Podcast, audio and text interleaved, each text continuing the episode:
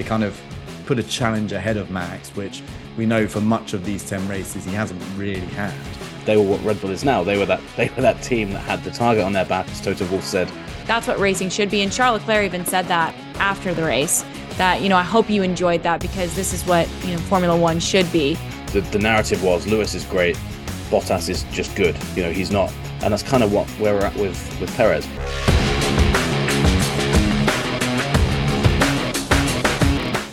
Welcome back to Unlapped. Monza was a success, as it always is. Remember, if you're watching us on YouTube, like this video, leave us a comment, and don't forget to subscribe to ESPN for more F1 content. And if you're listening, hit us with a five star review wherever you get your podcast. It means a great deal to me, and it means a great deal to the boys. The boys are back from Monza, and I can't wait to hear all about it. Laurence Edmondson, Nate Saunders. Who would like to go first? Whoever drank more wine on the ground in Italy? That's quite a tough one. Uh, I think that, that, could be a toss up between the two of us. Uh, I'll let Laurence go first. I reckon Laurence edges it maybe. Well, he was, driving, he was he was designated yeah, driver. I was going to say I was designated driver at least a few nights. Wow, very uh, responsible. We've got to say um, a bit of a shout out to McLaren. They put on a quiz, uh, a kind of traditional British pub quiz style quiz uh, on the Friday night at, at Monza, and uh, they supplied uh, the media with um, lots of very difficult questions and quite a few shots of uh, tequila, vodka, whiskey, whatever, whatever you please. So yeah, I think there we were probably level pegging, weren't we, Nate? Although I feel like Nate actually ended up drinking more because he had more penalty shots. But I'll let him yeah. explain why.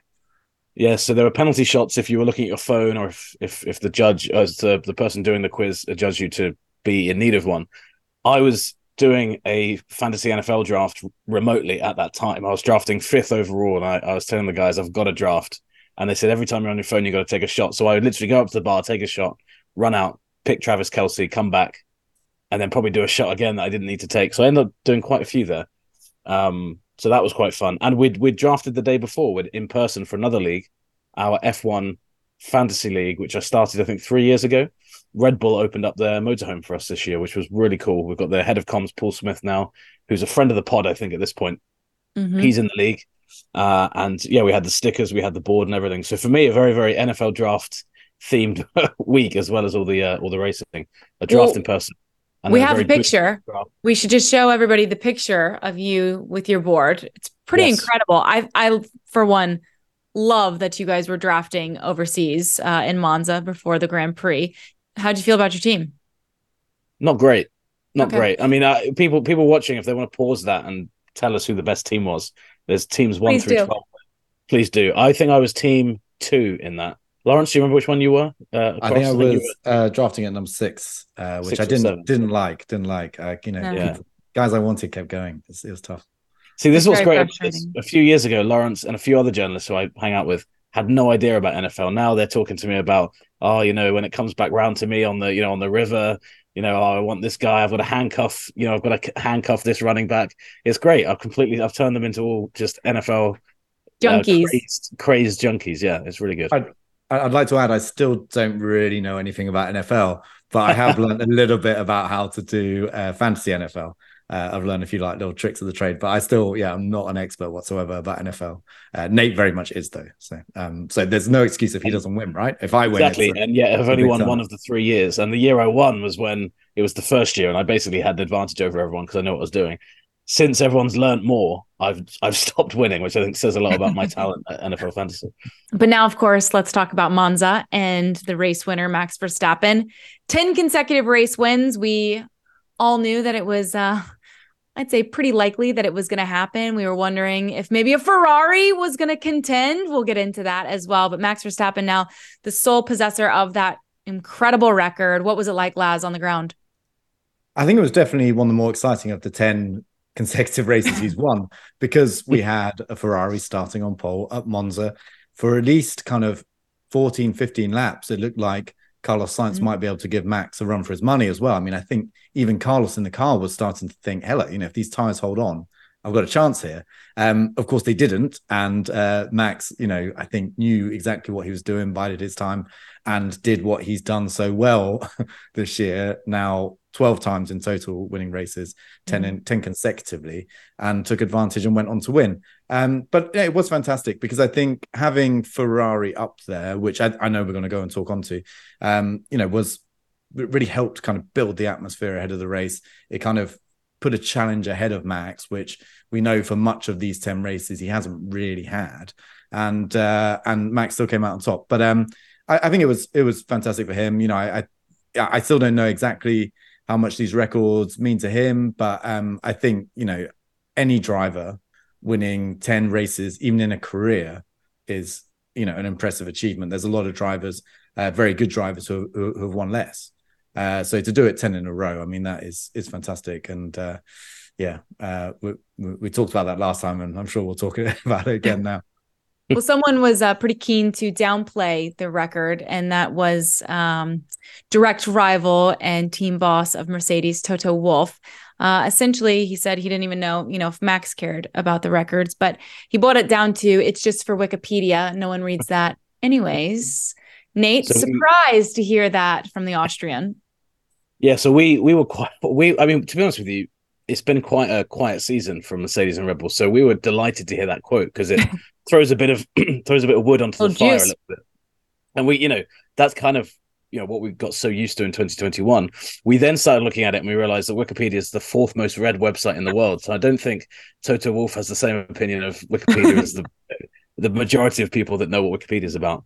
But um, I thought it was an interesting comment, and I think um, you know, it it kind of it was a bit of a strange one to me um, because it is a big deal. You know, it is kind of unprecedented, and you know, I think it. I, I feel as well at the moment, anytime Mercedes are kind of commenting on Red Bull and Max's dominance, if it isn't glowingly positive, then even if even if you know even if they've got some um, justification for what they say, it just comes across as sour grapes a little bit, doesn't it? Because this is a team that dominated for so long you know they had it they had it their own way for so many years. And full credit to them for doing that because at the time they were they were what Red Bull is now. They were that they were that team that had the target on their back as Toto Wolff said on Netflix but everyone was chasing them. And that's flipped around now and now it's Red Bull out in front. And Red Bull had to wait 8 years to win that constructors championship 7 to win a drivers championship. And I think you know it's it's it's quite telling that Red Bull aren't rising to this bait in a way they might have done in 2021 you know, Christian was asked about not those comments, but about Lewis Hamilton's comments earlier in the weekend about Max not having as strong teammates as him. And Christian just kind of brushed it off and said, I don't, you know, I don't want to get into that. And he again said, I don't think anyone would beat Max in this car, you know, which is kind of a, a way of responding to Lewis without actually calling him out. So, yeah, it was it was strange to hear Toto say that, but I think it probably shows you where Mercedes' head is at. I think they still feel, you know, fairly aggrieved about 2021. I think they're still, you know, they've talked a bit about the budget cap and maybe Red Bull didn't get away sorry, maybe didn't get punished as heavily as some teams would have liked. I wonder how much that is playing in their, you know, in their mind when they're saying these things. But yeah, it's hard to it's hard to sound good when you're kind of throwing that much shade on a team that's like because at the moment, Red Bull have won uh 12 races, or was it 13 races this year, 12 races this year. Max has won 10 in a row. The other teams haven't really been close. And that's on yeah. Mercedes, that's on Ferrari, that's on Aston, that's on McLaren, etc. So when you come out and you say things like that, because you know, when he says it's for Wikipedia, it's like, well, it is for Wikipedia, and the reason it's in Wikipedia is because it's a it's an incredible achievement. It's historic, mm-hmm. and it's something Mercedes, you know, no Mercedes driver managed to do in that time when they were dominating. Schumacher didn't manage to do it, so you can sit there and say, oh, it's just for Wikipedia, but it's like, yeah, but it wasn't like he was beating a Mercedes record. Even he was beating a record that Mercedes never got close to. So great in terms of it gives us something to talk about, but I just think the tone of it is all wrong for Mercedes, mm-hmm. and um, you, I think it's it's amazing, isn't it, in sports when teams dominate for ages, you can very quickly become a sour loser once that once that oh yeah period starts. And I I've got to be honest with you, I feel like some of the things we're hearing out of Mercedes, it does it does feel like that. You know, it's a team that dominated for so long, and the stuff they're saying is just there's not a huge amount of of kind of class and grace to it. And um, at the same time, part of me thinks Toto probably looked at it and said, all the headlines tonight are going to be about Max let's just flip it around and make it about Toto Wolff, which at the same time is is pretty smart, right? Because now everyone's talking about not Red Bull and Max, they're talking about what Toto Wolff said. So, and I've just spent that entire time talking about it as well. So, I'm, you know, it's just Toto's world maybe, and we're just living in it. Maybe that's it as well. Um, but yeah, it's uh, it's it probably will be the quote of the season. I think, especially if Max keeps winning, because in Wikipedia by the end of the year it could be eighteen. Uh, straight. Could be. Uh, you know, it easily so could be. Yeah. And I can't believe you're going to make me do this because I wanted to jump right into Ferrari because I was so unbelievably impressed by both drivers. But because you mentioned it and we're already mm. talking about Mercedes and maybe a little sour grapes, I bring you Lewis Hamilton's comments ahead of the Grand Prix. He said, When I qualified half a second, six tenths ahead of Valtteri Bottas, the media didn't say the same thing as they say today when Max qualified six tenths ahead of Checo. It's blown up much more in my personal opinion, Valtteri and all of my teammates have been stronger than the teammates Max has had. Okay, real quick, let's just break it down before you debate it, boys. Lewis's teammates, Jenson Button, Fernando Alonso, Nico Rosberg, Valtteri Bottas, George Russell. Max's teammates, Carlos Sainz, Daniel Ricciardo, Pierre Gasly, Alex Albon, and now Sergio Perez. Fair statement to make, Laurence? Out of bounds. Um, I, I think the reasons for him saying it are a little out of bounds, but I do kind of agree with what he's saying because if you look at his teammates, well, three of them are world champions. Mm-hmm. Uh, none of Max's are world champions. And George Russell, I think, genuinely has the potential to go on and win a championship. Looking at the others, maybe Albon, if things go right in his career, you know, but the others, I, I, I'm not sure they're of that caliber. So I do think there is something in what Lewis is saying. I think it's a little bit ungracious to bring it up now, you know, when all the focus is on Max. Um, but you know, I, I, can kind of see where he's getting to. Uh, with the Toto ones, I just want to go back to that because like, I don't I don't agree with what Toto said. I think the fact that Max has won 10 races in a row is impressive. Uh, mm. you know, because it's never been done before. And there's a reason it's never been done before, because it is incredibly hard to do. But there are factors that contribute towards that. And also, if you look at the drivers that have previously held the record, you know, they're not necessarily drivers that you hold up as the very, very best that have ever raced in F1. So Sebastian Vettel previously had it, but he won those nine races. And then the next year in 2014, didn't win a race at all. So there's some very key ingredients that go into winning X amount of races in a row. And it's basically having a very dominant car. So I think when we talk about how great an achievement this is by Verstappen, we should actually talk about how great an achievement it is by Verstappen and Red Bull because Red yeah. Bull have built this dominant car that's allowed him to go and win races basically uncontested, uh, and also a reliable car. You need a car that you know ten races in a row finishes. That sounds maybe simple. Uh, in the modern era of F1, but it's really not. And also in the past, it's been increasingly difficult uh, to, you know, it's, it's been very difficult to do in the past. So the other thing you need is a teammate who's not very competitive, a teammate who's going through a bit of a, a, poor patch. So when Vettel did his nine, it was the end of Webber's career at Red Bull. And it really was a shadow of the driver that we'd known previously um, as Mark Webber challenging for the championship in 2010. He really had, you know, uh, uh, lost out. And then again, next year, Vettel went up against Ricciardo and Ricciardo actually beat him uh, quite, quite easily. Um, and then you look at someone like Ayrton Senna, you know, I I consider Ayrton Senna among the very best drivers in the world. Uh, mm-hmm. he the most consecutive races he ever won was four, and he did that in 1988. I think he did it other times as well. And in 1988, he had a you know a dominant car, as dominant almost, or possibly as dominant as as this current Red Bull. But the difference being is that he had Alain Prost as a teammate who was pushing him to the championship. So while I don't agree that this, you know, Toto said this was an irrelevant record, I absolutely do not agree with that. But it is an unusual record in that there's usually key ingredients that go into it. Uh, you know, the fact that Lewis is on five, Nico Rosberg is on seven consecutive wins as, as his record. And that's because at the end of the 2015 season, Lewis won the title, didn't really bother showing up to the final three races, and then had a bunch of reliability issues at the start of 2016. So Rosberg, you know, he, well done for getting seven in a row, but there's always, you know, circumstances involved with winning in this fashion, I think. So, yeah, just things to like try and see it from the other side. Again, I'm not saying I agree with Toto. I don't think it was, uh, you know, particularly, um, yeah, sporting or or the right thing to say at that moment. But there is there is an argument that perhaps this record is is an unusual one in that it requires uh, some various things to be in place.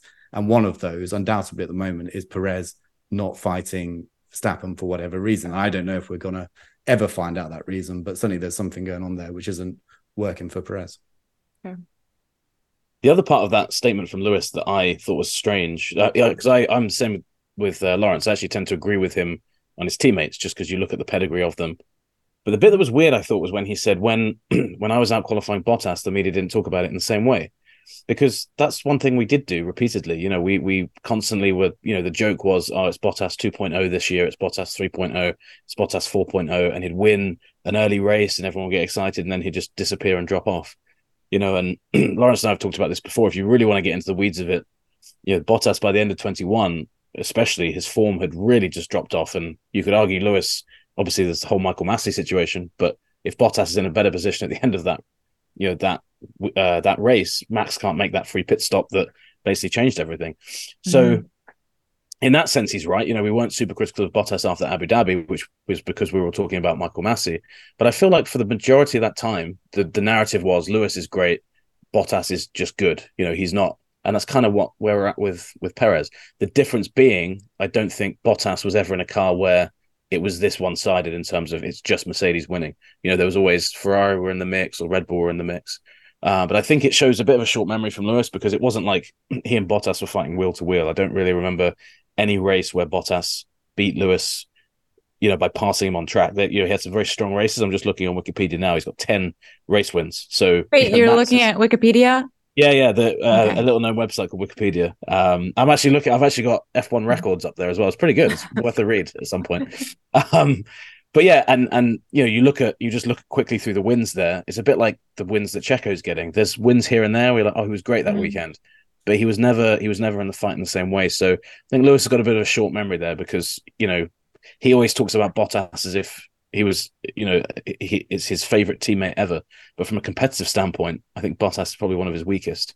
Um, and if he looks at Button, Alonso, etc., and um, you know he especially those two guys, you know, they were so, so strong. And obviously Rosberg, who won a championship against him, those mm-hmm. guys were way stronger than Bottas. And I think um, it was just a weird comparison for him to use because yeah, it was exactly the same as what's happening now. I think it's just a bit more acute because Max is winning so much and Perez has been so bad. But I, yeah, that was the bit from the Lewis quotes I thought really stood out to me. Also, uh, while we're on it, shout out for Heikki Kovalainen, who we missed on our list. Yes, yeah, who, forgotten Lewis Hamilton teammate, but of course was the teammate that uh, was going up against Lewis when he won his first title. So uh, not insignificant. And um, you know, as much as uh, I like Kovalainen as a driver, I'm not sure he would match up that well against a lot of uh, Max's teammates. Um, with the Valtteri one and Perez, it is a really interesting comparison. But I think Valtteri was, you know, he wasn't there were occasions where he got obliterated by Lewis, but not in the same way that Perez has by 1.2 seconds or whatever it was uh, in Zandvoort. You know, like Perez is really off the boil at the moment. He wasn't at the start of the year, so he didn't start the year like this. But at the moment, something is, uh, yeah, it's not working out for him, and I think it's, yeah, it's a real shame because the potential of Perez, I think, is up there with Bottas, sure. but the reality is less so. Bottas had a bad season in, I think it was 2018, where he actually considered quitting the sport at the end of it uh, but then came back pretty strong in 2019. So um, yeah, also you know let, let, let's see what what Perez brings next year. If he can get his head straight as well, he might do something similar to what Bottas did, where have an awful season and then come back a bit stronger, perhaps not good enough to beat Max, but a bit stronger at least. And then we can reassess it then. But yeah, it's it's, it's an interesting interesting debate. But I, I, would say Lewis has had the stronger teammates, but I don't I don't think bringing that up now, you know, it kind of really yeah. Makes any sense. Yeah, it just it looks it looks terrible, doesn't it? Timing. We all know breakfast is an important part of your day, but sometimes when you're traveling for business, you end up staying at a hotel that doesn't offer any. You know what happens? You grab a cup of coffee and skip the meal entirely. We've all been there. But if you book a room at La Quinta by Wyndham, you can enjoy their free bright side breakfast featuring delicious baked goods, fruit, eggs, yogurt, and waffles. And really, who doesn't want to start their day with a fresh hot waffle? Tonight, La Quinta, tomorrow, you shine. Book direct at lq.com. This podcast is proud to be supported by Jets Pizza, the number one pick in Detroit style pizza. Why? It's simple. Jets is better. With the thickest, crispiest, cheesiest Detroit style pizza in the country, there's no competition. Right now, get $5 off any eight corner pizza with code 8SAVE. That's the number eight, S A V E. Go to jetspizza.com to learn more and find a location near you. Again, try Jet's signature eight corner pizza and get $5 off with code 8SAVE. That's the number eight, S A V E. Jet's Pizza. Better because it has to be. It is time to give the people what they want. that is Ferrari time. Finally, a, a like my positive Ferrari segment. dance? Ferrari. Well, it took us way longer to get there than I was anticipating. So I'm anxious that's my to bad. talk about this. my That's okay sorry. because it was it was great analysis and a good debate, and you you brought it up. So that's the segue that we go with. Ferrari, my goodness, they might not have won the Italian Grand Prix, but what a showing from both of those drivers. Carlos Sainz, I know he was overtaken by Max and then Sergio, but what an effort defending. Also, thank you, Fred Vasseur, for allowing them to go at it at the end. A part of me was like, oh my gosh, they're going to ruin this moment. Like, what if they crash? And then there goes the points, there goes a possible podium. But that was highly entertaining. And I'm so glad we got to witness it from the two of those drivers. What did you guys think of it watching it firsthand? It was fantastic, and just the emotion that Ferrari at Monza builds in the uh, in the tifosi, as they're called, the the Ferrari fans, is fantastic. You know, it's almost tangible uh, when you're there on the grid. And uh, I, I don't actually know the piece of music, but they play a bit of Italian opera just as the cars uh, roll into position. In it was first place and Wow. third place, which I'd never noticed before at Monza, but they did it this time. And then it was back down to the kind of electronic dance music that seems to follow us around everywhere we go on grids at the moment. but there were some, yeah, some really nice emotional moments. And then that battle at the end, I mean, it's it's almost a shame it wasn't for for a little bit a bit bit more. If it'd been for a win, can you imagine those two Ferrari drivers going to? I think then maybe Fred would have brought in some strict team orders. Uh, the, the the order was um, uh, no risk, and I don't. You know, looking at that, that was not no risk driving. That was arguably, you know, some some tiny little bit held back, but there was a lot of risk taken in in, in that battle. But so good to see, and um, yeah, I think they were both absolutely loving it because that car has been awful at so many racetracks this year, and uh, we finally kind of started to really understand the trend of it. And basically, when you remove downforce from it on a track like Monza, where you need to remove downforce to, downforce to decrease drag to have the car going faster on the straights, it all of a sudden sorts it out, and uh, the underlying kind of mechanical balance of the car gets better. And so the two of them were really, you know, I think enjoying that car this weekend Yeah. which we we cannot say at a number of races this year. And I think that's what allowed them to have such a brilliant battle at the end. Um, I had to rewatch it back just on YouTube before before we started this podcast, and I really recommend anyone to do it again. Like F- F1 have a little clip on YouTube of uh, all the moves kind of going back and forth, and uh, yeah, some of it is pretty wild. And Leclerc had it; he had it. I know. um, I think it was two, three laps from the end, and uh, Sainz got him back. But that's that was so so great, and that's what makes racing at Monza so good. Is that no overtake is easy at Monza, but um, but you can have proper racing when you have even with two very evenly matched cars. So yeah, great to see. It was there was such an internal struggle. I don't know if you felt like this, Nate, because Carlos had done such a nice job throughout the entirety of the race. But when Charles started pressing, you were like, "Okay, make something of this. Let's let's see if you can overtake." And then you were like, "Well, no, Carlos has done such a good job. Just like you know, Mm. back off, back off, and just let him have." So I just kept like going back and forth, back and forth, and obviously, you know, Charles almost went into the back of him once or twice in certain corners. It was exciting as hell. I agree, Laurence. If you didn't get to see the finish, you should go back and watch it. I know it didn't result, obviously, on both of them on the podiums, but that's what racing should be. And Charles Leclerc even said that after the race that, you know, I hope you enjoyed that because this is what, you know, Formula One should be. So I, I thought it was um kudos, I guess I should say, to Ferrari for a, a great outing. Yeah, and I've got to say, hats off to Carlos Sainz because I've you know I've criticized him before. You know, I've sometimes questioned you know is he the best driver for Ferrari, but I was really impressed with him. You know, in in he defended well against Max. You know, he knew that Max was probably going to get past him at one point, Mhm. but was you know he didn't he didn't move over and just let Max pass. He said if you want to get past me at Monza. You know, you you're going to have to pass me properly, and then yeah, in that fight, I think it was really fair. You know, it was clean and fair from from the two guys, and Leclerc probably should have done it. You know, if you look at you know the way the race played out for him versus Sainz. Sainz, you know, I think actually did really really well to get that third position. So I loved it. Um, I mean, it was heart and mouth stuff, and I mean, it's it shows you how how close the line is in sports, doesn't it, between being a hero and being a zero? Because if they had collided, we wouldn't have even talked about Max's 10 records off the beat here. We wouldn't have, we might have mentioned it and said, now let's get into the, you know, another shambolic performance at Ferrari. You know, they've hit each other, etc. And they were so close to doing that. Um, so I'm glad that wasn't the story because for what was really special after the race was at Monza, the, the, you know, the crowd always runs onto the, onto the track, stands under the podium, but it's, it's, it's never quite as energetic when there's not a Ferrari driver on that podium. There's still fans there, but Sainz was obviously third. And when the Dutch national anthem came on for Max, they were chanting Carlos, Carlos, Carlos. And you could see kind of a wry smile on his face. You know, he obviously would have been wanting to stand where Max was standing for that.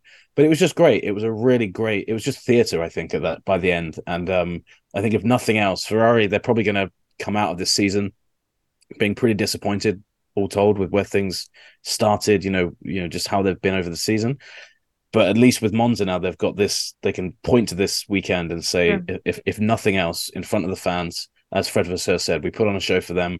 We didn't disgrace ourselves. You know we didn't humiliate ourselves. You know and and Sainz stepped up in a big way. Um and I think that that you know it ultimately there are still big problems I think with Ferrari go- you know going forward. They're still in a position they don't want to be in. But it's given it's given this part of the season I think a different feel to it. And you it just is a reminder that you know when when Ferrari are in that place they can they can kind of compete at the front. And we'd forgotten we hadn't seen that for about a year and a bit, had we? Ferrari and Red Bull dicing, and then the Ferraris up in the front fighting for a podium. Uh, they've obviously had podiums, you know, since since last year, but I almost forgot that they were able to do that. So I thought it was really nice, and um, I just hope now that Ferrari don't get a bit carried away with this and just let those two guys fight wherever, because I feel like I feel like as Laurence said, they were kind of, you know, they were they clearly both knew if we crash at Monza, I feel like we'll both be both be in big, big trouble. You know, they might not have that same restraint uh going to other places. But um I mean the fan in me wants to see them keep racing, but the Ferrari fan in me, I'm not sure if I've got that. I'm not sure if I've got my heart's got that to see it again. So but yeah, it was it was, it was fantastic. And I think probably we'll go down as best few laps of the season at the end. Be hard Yeah, to top it's gonna be up there. And credit where credit's due here. Nate Saunders hit the trifecta this weekend. We Right. do predictions on Unlapped every single weekend going into a race weekend. And the trifecta is when you accurately predict one, two, and three. Nate Saunders. So that's what I should have congratulate- said. Clap it up, Laurence. I know you don't want to, but pretty damn good for you. No, it's because impressive. We all That- bought in. We all bought into the Ferrari magic. We were all hoping for Yeah. something at Monza, and you were able to nail it. So the standings are currently set at this. Laurence, you were top of the pops, 36 points on the season. Nate trails just by two points after Oh, his big haul from Monza with 34 points. Katie is um a little bit behind at 29 points, but I'm coming for you. Okay. Hey, I think that gap is closing up. Unlike the Formula One Championship, we're all closing on the leader Okay. a relentless pace. Glad that you And- mentioned and that. also, we should mention Katie missed the first two Yeah. rounds, three. I know I wasn't gonna I wasn't gonna make excuses, but I did miss the Nah, first two rounds. I think that's a pretty that's big. I think it's a pretty big an asterisk asterisk. there, Katie. Yeah, that's Thank pretty you. big. I appreciate Laurence you you mentioning that to the fine folks that listen and watch. Mentioning constructor standings and driver standings, let's kind of just discuss best of the rest. Mercedes, I wouldn't say that was the best showing for them uh, this weekend, but they were able to finish P5 and P6. Laurence is, or Laurence Lewis is able to avoid, you know, that five second penalty.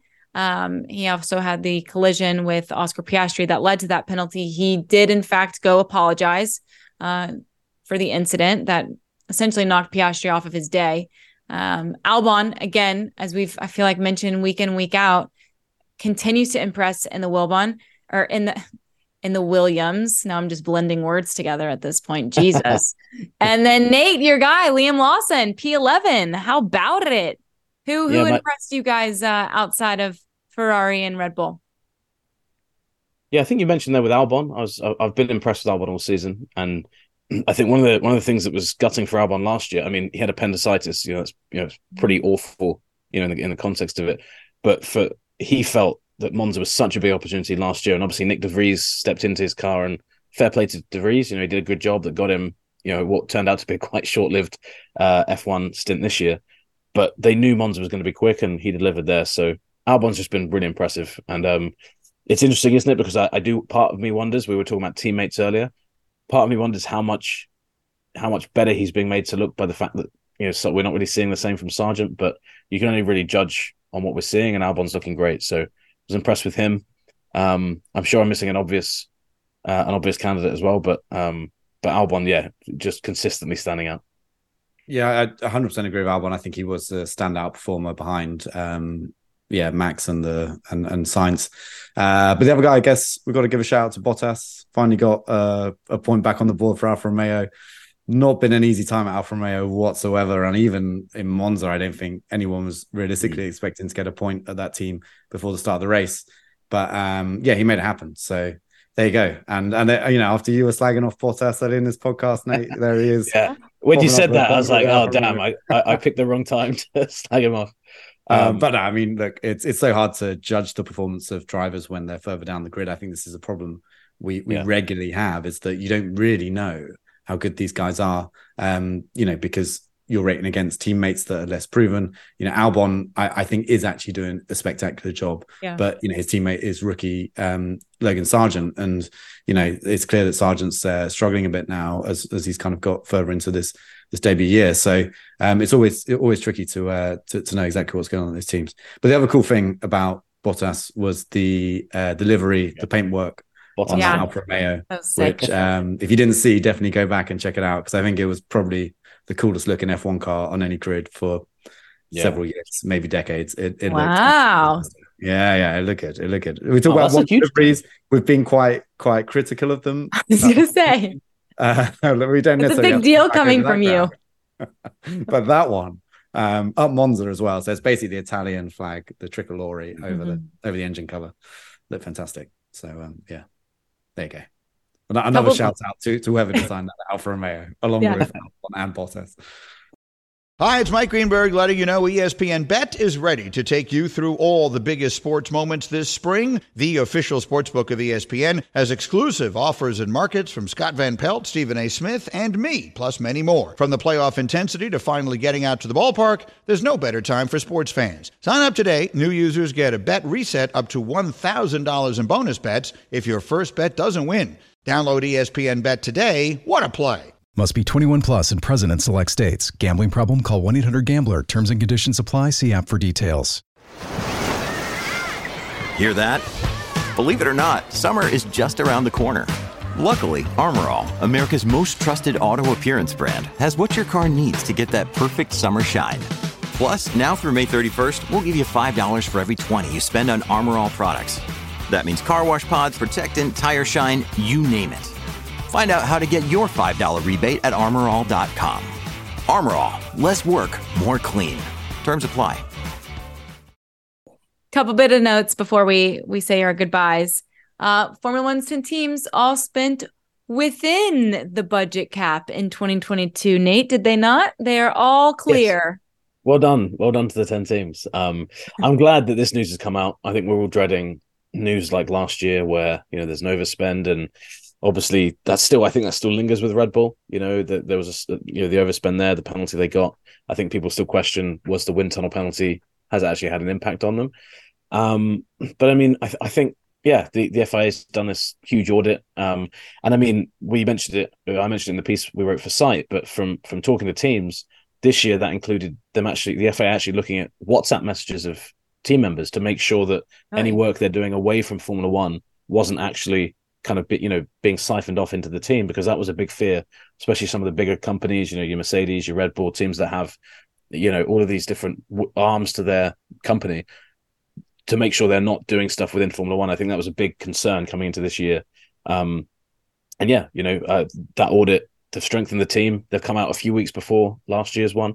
Obviously, that lingered in. We were in Austin, weren't we? All of us talking about it and knowing that it was coming. So yeah, it's it's it's a good thing going forward. And um, I think what was encouraging as well, the FIA said they're going to keep working on improving this system. I think everyone in F1 Process, wants this yeah. to be done a bit quicker every year. But in, you know, speaking, you know, if if you look at how big an undertaking that is, it's pretty difficult to get it done you know, straight away because it's you know ten teams you've got to do a full audit for. So we don't often give the FIA, you know, don't always give the FIA huge glowing credit, but I think in this in this case, it seems like they've done a pretty thorough job with it. I haven't heard any teams complaining about it.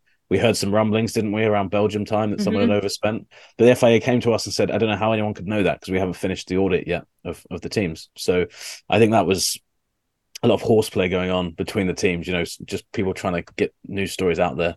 Um, and yeah, they don't do that. Yeah, which and again, gamesmanship. it only took them two years for every team to be within it, you know, and and I think Yeah. the big fear going into this budget cap era was that it just wasn't going to be, you know, it wasn't going to be enforceable or whatever, and you know, F1's adapted to it really quickly. The teams have have got their heads around it fast.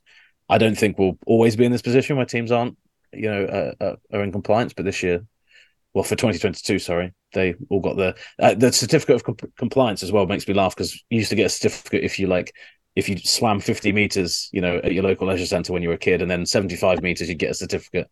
So I wonder if, you know, next to their trophy cabinet, they can stick up a little certificate that says, Surely they don't get a printed piece of paper, do they? yeah, and it just says, I complied with the 2022 budget cap, and it's signed by Mohammed Ben Sulayem and signed by your team boss, and, you know, you get a big A star or something. I think that's, I think that's the best way going forward for them to, um, Do you think they'll- these certificates. They'll start hanging them in the lobby next to their world Yeah, championship. like there's our th- there's our Monza trophy from 2010. there's our certificate of compliance from 2022. Very proud of that one. Uh, there's Monza from the next year. Um, I I imagine like you, it did certainly gave us something to talk about last year, um, and what was probably not a very exciting into the the season. Um, I'm glad to close the book on 2022 in terms of budget cap. So we have done that. Good on everybody for complying and staying within the limits. Thank you so much. Quickly, off weekend, then we've got Singapore. Do we have an update on Daniel Ricciardo's recovery and when, if we will see him sometime soon? Yeah, Singapore doesn't look very likely. Uh, it looks very unlikely, uh, which is not a surprise. I mean, you know, he broke a bone in his hand uh, to get that get, get get that back to a, a state where he can he can go racing. Seems uh, seems unlikely. So uh, apparently, the recovery is going well, as well as could be expected. Kind of uh, better than perhaps you know your average person if they they broke their hand. Um, but uh, yeah, it's it's it's going to take some time and. Uh, yeah, Singapore uh, looks like Lawson's going to be back in the car. And then Suzuka, I- I'd be very surprised as well, just because it's Okay. a demanding circuit. It's only one week after Singapore, and um, they have talked about not rushing Daniel back. Um, so yeah, I, I in my mind, I think Qatar is, is a realistic Okay. uh, goal, but I don't know, Nate, if you've heard any differently. no, yeah, that's lines up with everything I've heard. I think um, I think Daniel would want to come back as quickly as possible, but also, you know, he can he can kind of undo a lot of the goodwill from those first two races he had back if he rushes back, isn't fully fit, Sure. can't compete properly. So I think you know he at the moment. I think from what I am hearing is I think even with this injury, I think it's pretty likely he'll stay with AlphaTauri next year. So Liam Lawson now is in an interesting position because he's got this chance to kind of almost rehearse, um, uh, audition for the potentially for the Tsunoda seat. Um, so I think that that's more where AlphaTauri's heads at at the moment. Uh, obviously, would be great to have him back in the car um, soon, but good on Lawson as well. You know, he finished 11th at the weekend. I think it was pretty impressive. Um, I think Ricciardo was targeting Monza as a place where he could get points. You know, when he first came back, they looked at that and said that's a good good opportunity. So, yeah, pretty gutting for him. But um, yeah, I think well, pr- yeah, Qatar sounds sounds likely. And I mean, I think Daniel Ricciardo. I don't think there's any chance he'd ever miss Austin. I, I think you know he could he could you know he could have broken both his hands, both his feet. I think he'd still find a way to race in Austin, uh, regardless. So we'll definitely have him back for the for the two US races, um, Sure. and potentially Qatar as well. I could see that happening. So in Yeah, a long even- saying yes, I agree with everything Laurence just said. Yeah, so if you no, if you missed the two Asia races, okay, fine and good. Qatar is on October 8th. So if you, you know, unfortunately there's a setback or something and he misses the next three, you know, the at Coda, you've got quite a bit of of time to really work with to make sure you're definitely healthy going into um, the United States Grand Prix. So obviously, you know, those fans really want to be there and see him race, um, especially now that he's back in the sport. As always, I appreciate y'all's analysis and your time. Enjoy the weekend off. Laz, when you head into Singapore? Uh, Monday, uh, Monday night Okay. flight, and it takes um best part of a day to get there. Okay. Well, enjoy the humidity. We can't hear. Uh, wait to see what you have to say about the the time spent in Singapore. Enjoy your all's weekend. Thanks for listening to Unlapped. Uh, hit us with a five star review wherever you get your podcast. We'll be back next week to uh, break down Singapore and give you the preview that you need. Cheers.